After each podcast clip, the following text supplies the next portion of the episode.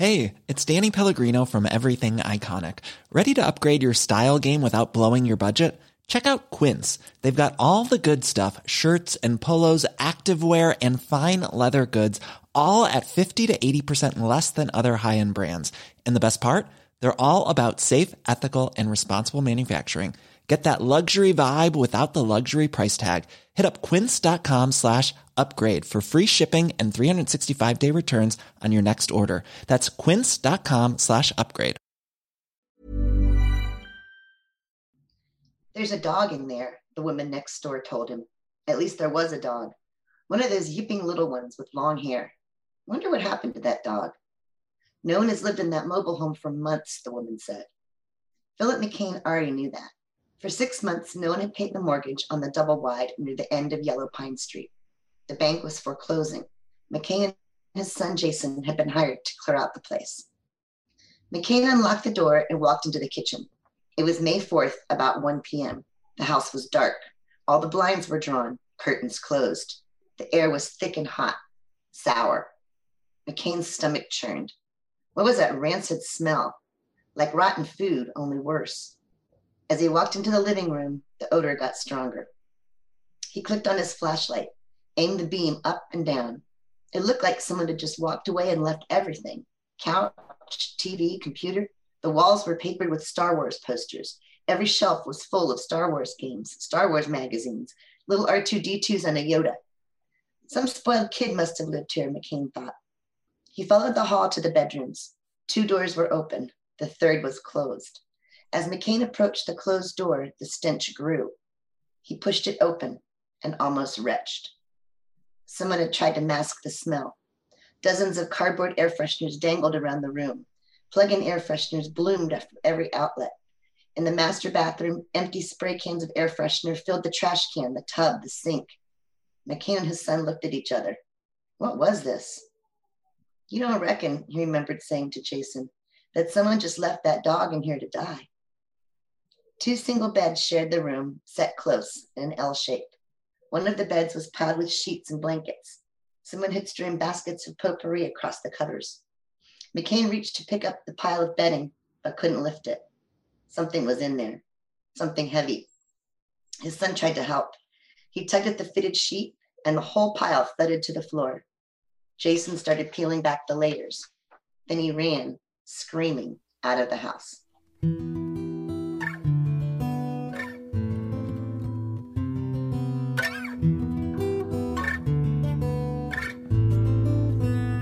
Welcome to WriteLane, a podcast of the Tampa Bay Times.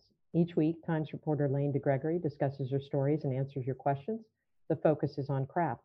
My name is Maria Carrillo, and I'm the enterprise editor at the Times. Today's topic The Saint and the Sacrifice. Years ago, Lane wrote a two part series about a woman named Barbara Burns. What you just heard was the start of the series. Barbara had spent her life taking care of her disabled younger sister, and at some point, she snapped.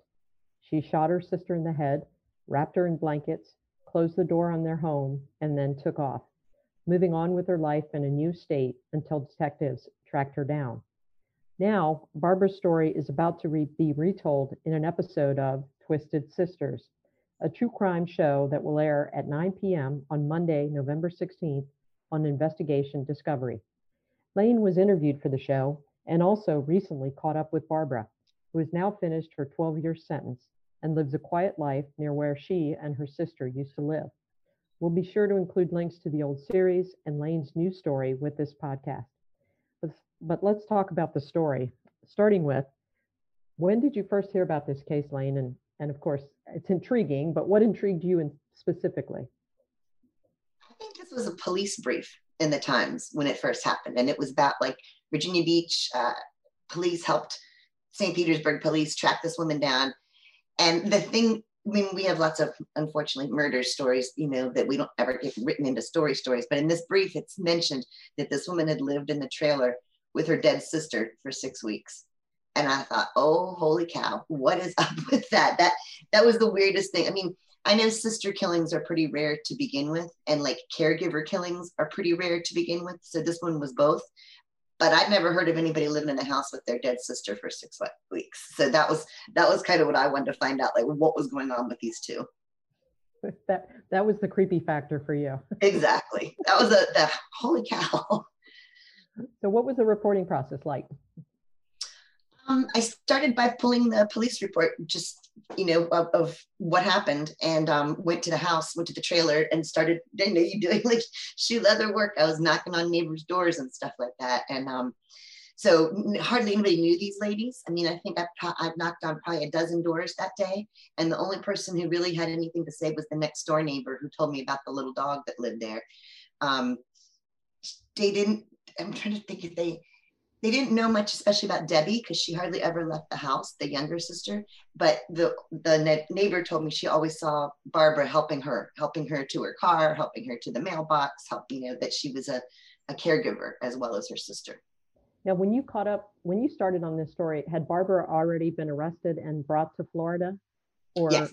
okay, so that yeah. that yeah. She, she was in jail. I think that was the the police brief was they extradited her or whatever, brought her back from Virginia, and she was in the jail here. Yeah. So neighbors are not really a whole lot of help with figuring out this family dynamic. So how did you how did you get to who they were and what their background was? Yeah, well, the police report had stuff like where she worked. So I called her boss at Lowe's and talked, interviewed him. Um, there, they had a mailbox at a mailboxes, etc., where they went and got packages, and the lady there knew them because they came in every week. Um, and then I found out that their doctor was my doctor like I, we went to the same GP guy. So I went and interviewed him and he said, you know, every time they came in, they brought cupcakes. That they, they were like these little, you know, middle-aged ladies who didn't seem like they had much to do other than like make cupcakes for their doctor, you know, and, but everything that, that started coming out, all the people were telling me the same story, which was Barbara was the super sweet, amazing, nice, devoted patient caregiver. And the little sister, Debbie, was a bitch I mean, that word came up again and again. She had tantrums. She was demanding. She was mentally disabled. So, you know, she maybe didn't even understand what her actions, you know, were coming across as. But everybody, when they talked about their relationship, talked about that piece of it. Um, and then I finally was able to track down their brother, and um, who was a truck driver. It took me a long time to find him and get him to call me back. But he was the only one who could kind of fill in a, a, lot of the background about them growing up and their family dynamic and how Barbara had come to take care of Debbie. So I had done all of that reporting before I ever tried to go visit Barbara in the jail. And then how did you manage to get her to talk to you? Because I would think that her lawyer would have been going nuts uh, at the idea of her letting a reporter come in before trial, before she goes, you know, faces charges. Yeah, she had a public defender, and I think that's where I started. And of course, he wouldn't talk to me and didn't want me to talk to her. And the more I learned about how lonely Barbara's life was and how few friends she had or people she interacted with, and even her family hadn't talked to her in years, I thought maybe she'd just let me come visit her at the jail. And I just put my name on the visitor on her visitor list. Like I didn't I think I put Tampa Bay Times on there. I put Lane DeGregory Tampa Bay Times on her visitor list and she approved me. And then all of a sudden I'm there, you know, talking to her on the video phone from the jail. And she didn't ask her lawyer. I don't even think she told her lawyer. Um, so yeah, so that was kind of, I went, I went, ran into a wall with the lawyer and just tried to do a roundabout by going to Barbara herself. What was that moment like, Lane? Like you're sitting across from somebody that you know pretty, you're pretty sure has just has killed her sister and left lived with her for six weeks. I mean, what's what's running through your head? You remember? I i think the thing that surprised me most like right off the bat was she was really happy. You know like i've interviewed a lot of people in jail and nobody's ever happy to be there. And and she was just like it seemed almost like she was better off in her mind that she was in this place where people were taking care of her instead of uh, her taking care of somebody else she didn't have to work. She didn't have to pay her bills. She could watch TV all day long if she wanted. Someone else was making her meals and doing her laundry. No one was tugging on her or bugging her. And she said, and I finally have friends, you know, and I thought, oh my gosh, it took this poor woman 53 years in jail to get friends, you know? So uh, it was, it was hard not to feel a little bit um, sympathetic toward her, not sympathetic, maybe sorry for her, for her lot in life, you know? But totally surprising that she was happy. Yeah, when when Lane was uh, catching up with her um, recently, Lane said uh, she's she was lovely. I thought that's not a descriptor you use for a lot of murderers, but um, well, I mean, she's like she wants to have a conversation. You know, here I am asking her like, "Oh, you're out of jail after serving 12 years for murder." And she's like, "And how are you? And how's your family? And how's your dog?" Like she was just like. "Does she remember you? Yeah, she remembered me. I was the only person who ever visited her in jail. Oh, jeez. um, so when, when you so going back to yeah the reporting on this series was there was there a breakthrough moment for you there was a place where you thought okay now i've got my story nailed down this is how i'm going to approach it i think the desperation of the lives these ladies were leading became apparent to me um, most when i was talking to the lady at the mailboxes etc store and she said that uh, Debbie had met somebody online on, on some online dating site and had been sending little presents to him. And that's why they were coming in to mail these things. And that this guy had promised to marry her. And that Debbie told everybody she was going to get married. And that Barbara was so excited that maybe Debbie was going to get married and like move out of her caregiving realm. And then that, of course, didn't happen. And that was the kind of the moment that I think the ultimate despair set in. You know, that was shortly before all of this, the shooting happened. A failed online romance. Yes. Okay. but like her last chance, you know, to get to get her sister out of her house, and then that didn't happen. So this this story hit close to home for you on a couple of levels, right? She lived close by, and she ended up going to Virginia Beach, which you know very well because you used to live in that area. Did that yes. help you? I mean, I, I think I started making these connections in a way. Like I lived, I grew up in Maryland, really near where she grew up in Maryland. I worked with you in Virginia Beach, right where she vacationed and where she, you know, where she fled ultimately and was found.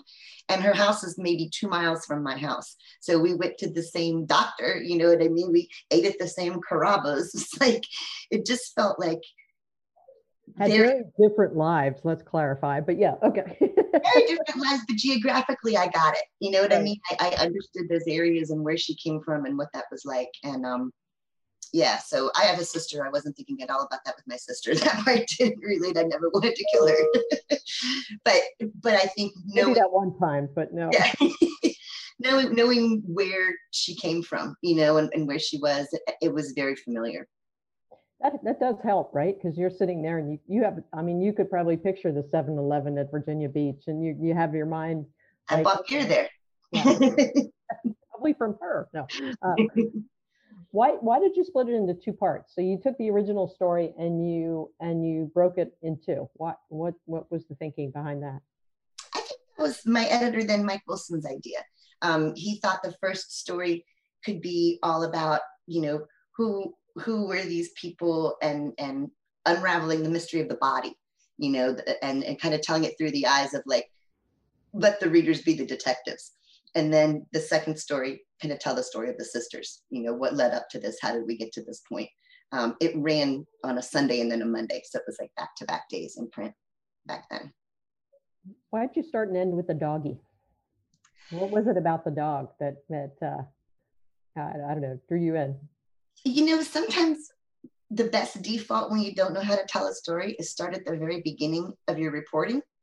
And the first thing that I found before the movers even went in, when I interviewed the mover and the neighbor, they both talked about the dog.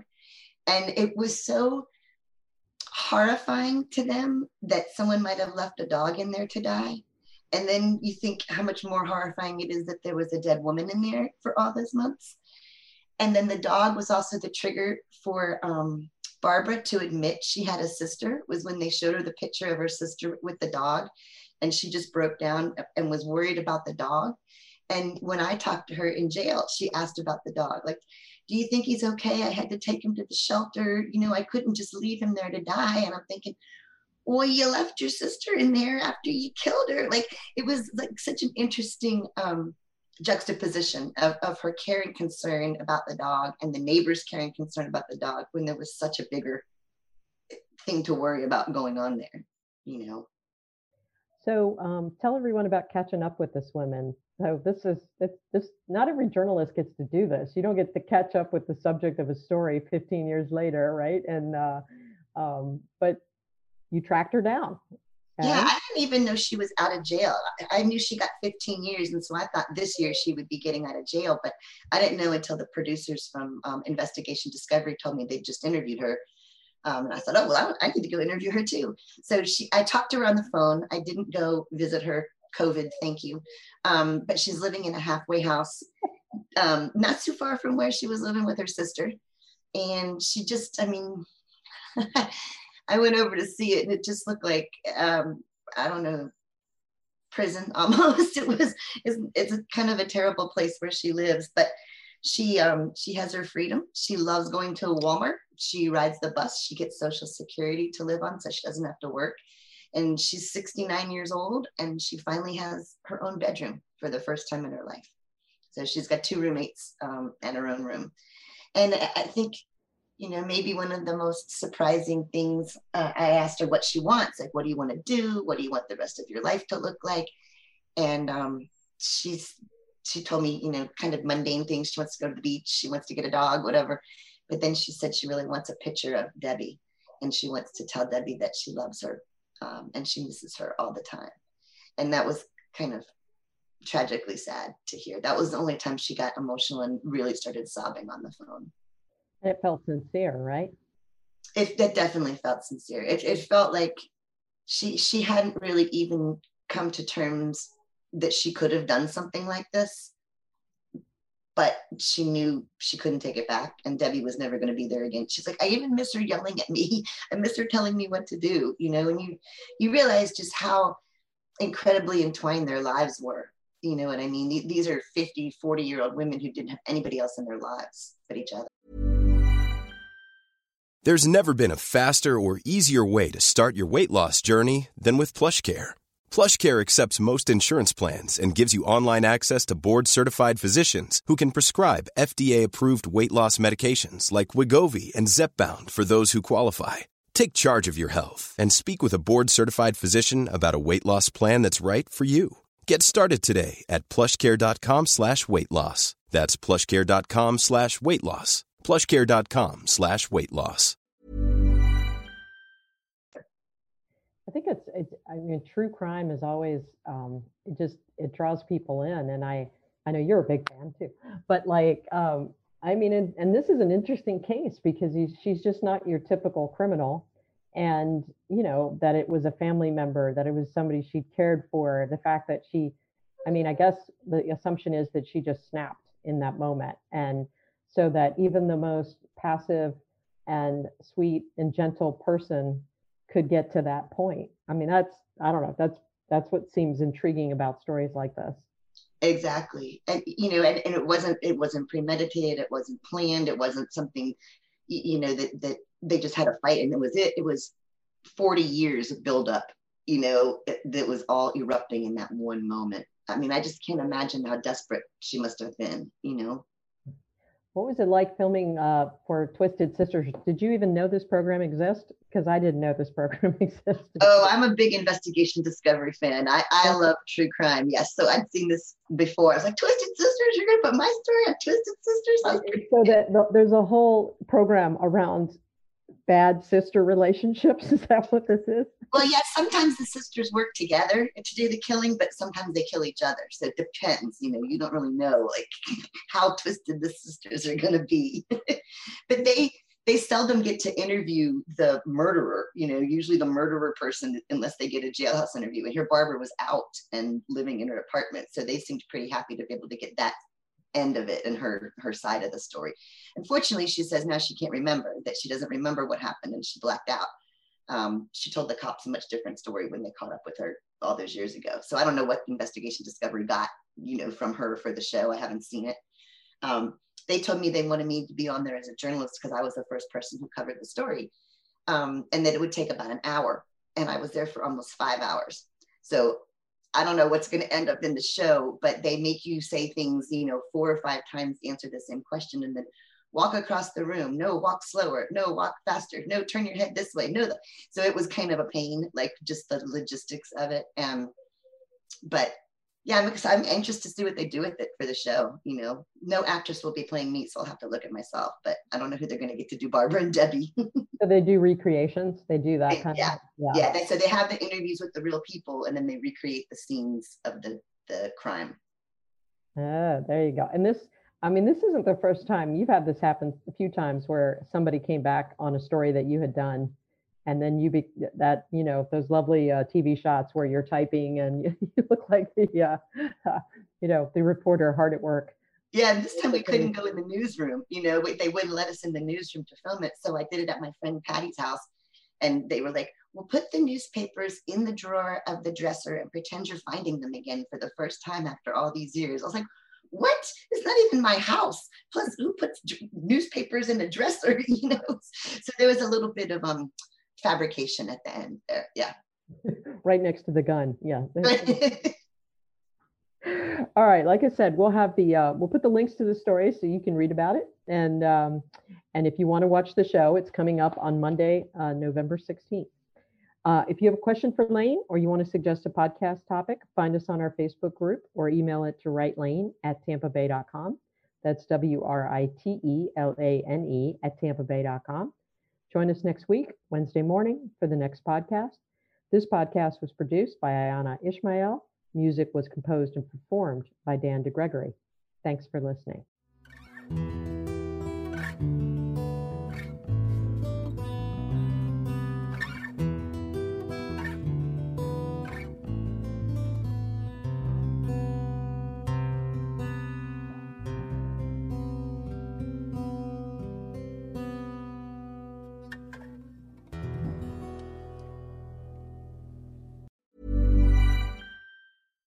Imagine the softest sheets you've ever felt. Now imagine them getting even softer over time. That's what you'll feel with Boll and Branch's organic cotton sheets. In a recent customer survey, 96% replied that Bowl and Branch sheets get softer with every wash. Start getting your best night's sleep in these sheets that get softer and softer for years to come. Try their sheets with a 30-night guarantee. Plus, get 15% off your first order at bollandbranch.com. Code BUTTERY. Exclusions apply. See site for details.